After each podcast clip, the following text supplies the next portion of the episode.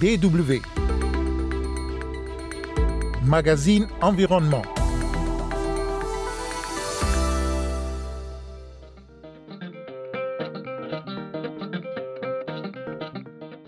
Accaparés par l'État, des entreprises agroalimentaires, de grands propriétaires fonciers en vue de leurs exploitations, les terres agricoles échappent dans beaucoup de pays aux communautés paysannes dont la survie dépend de l'agriculture. Le phénomène participe aussi au déséquilibre de l'écosystème, regrettent les environnementalistes. Le sujet est encore d'actualité et en Mauritanie, il provoque le soulèvement d'une partie de la population. Mesdames et messieurs, bonjour, au micro.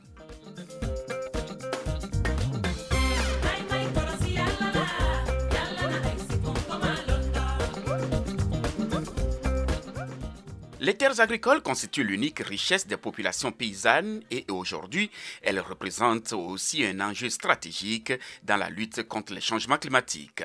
Notamment avec les dispositifs de compensation carbone, elles deviennent un élément de négociation dans la politique climatique des États. De plus en plus de terres sont aussi dédiées à la production d'agrocarburants ou de produits de rente. À cette allure, les terres risquent de perdre leur vocation première, celle de nourrir les populations, surtout celles paysannes. Et en Mauritanie, tout comme dans d'autres pays en Afrique, le sujet divise. Comme l'explique Kwame Kondjo, chargé de campagne à l'ONG Les Amis de la Terre au Togo. Et c'est un phénomène euh, qui a plusieurs euh, impacts sur euh, plusieurs secteurs, à commencer par le secteur agricole. Donc c'est un phénomène que nous ne voulons pas. Et c'est vrai que ce phénomène est déjà là sur deux plans. Donc le premier plan, c'est les riches qui vont acheter des hectares de terrain pour les laisser sans utilisation.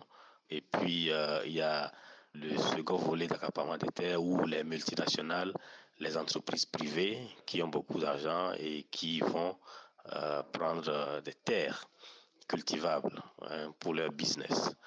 Donc voilà, et nous disons non donc, à ce phénomène d'accaparement des terres. Et en Mauritanie, on le disait tantôt, c'est la grogne à Dar El Barka. Les populations de cette commune située au bord du fleuve Sénégal se battent depuis des années pour préserver leur espace vital en s'opposant à l'accaparement de leurs terres par des investisseurs étrangers. Il s'agit de 3200 hectares de terres cultivables qui représentent l'espace vital de plusieurs villages. Un espace attribué en 2010 par les autorités mauritaniennes à l'autorité arabe pour l'investissement et le développement agricole.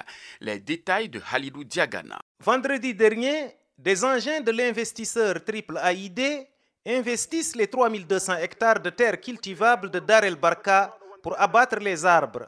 Les habitants interviennent et arrêtent les travaux. Allez, allez, allez, Yaltou, sortez, sortez, sortez. Après l'intervention des forces de l'ordre et le retour au calme, Amadou Tijan Khan, maire de Dar el Barka, entouré des représentants de villages de sa commune, prend la parole. Nous sommes venus demander aux gens qui sont en train d'abattre ces arbres d'arrêter de faire ce crime. Parce que c'est un crime aujourd'hui que d'abattre les arbres, c'est renforcer la désertification. L'espace convoité par les investisseurs est une cuvette appelée Karaoulat. C'est une zone de culture de décrue très fertile où sont cultivés mil et sorgho. La zone haute, refuge des habitants et de leur bétail pendant les inondations de l'hivernage, fait aussi partie des 3200 hectares convoités. Notre vie est étroitement liée à notre espace, car nos populations vivent presque exclusivement des ressources agropastorales, ont écrit les habitants de Dar el Barka dans une lettre adressée au président mauritanien Mohamed Ould Sheikh El Ghazouani. Cette opération, précise-t-elle, contribue à la dégradation de l'environnement et étend la politique d'accaparement des terres. Les populations de Dar el Barka demande l'arrêt de cette politique d'accaparement des terres qui accentue la famine et la pauvreté. Elle demande enfin la rétrocession immédiate de ces terres aux ayants droit pour leur permettre de les exploiter comme ils le font depuis des générations. Khalilou Diagana, pour la Deutsche. Les communautés locales en Mauritanie dénoncent l'accaparement des terres de la vallée de Dar el Barka, une zone à haute intensité pastorale qui viole les codes fonciers, forestiers, pastoral et environnemental de la Mauritanie et qui constitue une atteinte grave à la Charte africaine des droits de l'homme et des peuples.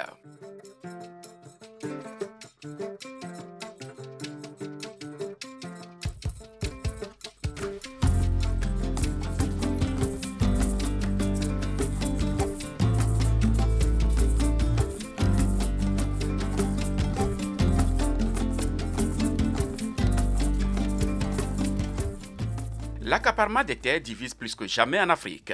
Quand les pouvoirs publics décident de littéralement encercler les villages avec des clôtures infranchissables allant jusqu'à couper en deux la cour de récréation de l'école publique, c'est dommage à déplorer un leader d'opinion mauritanien. Avec l'accaparement des terres, les cultures locales variées, adaptées aux besoins des populations, notamment rurales, sont remplacées par des monocultures, coton, soja ou encore palmiers à huile, destinés au commerce international. Le phénomène est l'une des causes de la faim dans le monde, selon Kwame Ponjo, chargé de campagne à l'ONG Les Amis de la Terre à Lomé. C'est un danger pour euh, les forêts, c'est un danger pour les agriculteurs et c'est un danger pour euh, toute la population, si je peux, m'exprimer ainsi. Alors, danger pour euh, la forêt parce que euh, une fois que les terres sont accaparées, les sociétés transnationales, elles, nettoient les forêts, donc c'est la dégradation des forêts. Et une fois que les forêts sont nettoyées, les espaces verts sont nettoyés, on assiste donc à la culture des plantations, et ce que nous appelons les euh, plantations des monocultures? Une fois que la terre euh, ne reçoit que euh, des plantes monocultures, donc la biodiversité n'est plus là. Et donc les espaces verts sont détruits, les petites espèces, les petites espèces, les, les petites bêtes euh, disparaissent et donc la biodiversité n'est plus là. Euh, une fois que les terres sont prises, euh, les paysans n'ont plus accès à leurs terres cultivables. Et donc l'agriculture est impactée dangereusement. Et aussi, les paysans sont impactés puisqu'ils n'ont plus de terres pour cultiver. Ils rentrent dans une pauvreté accrue. Et donc, l'accaparement des terres ont pour conséquence euh, la pauvreté.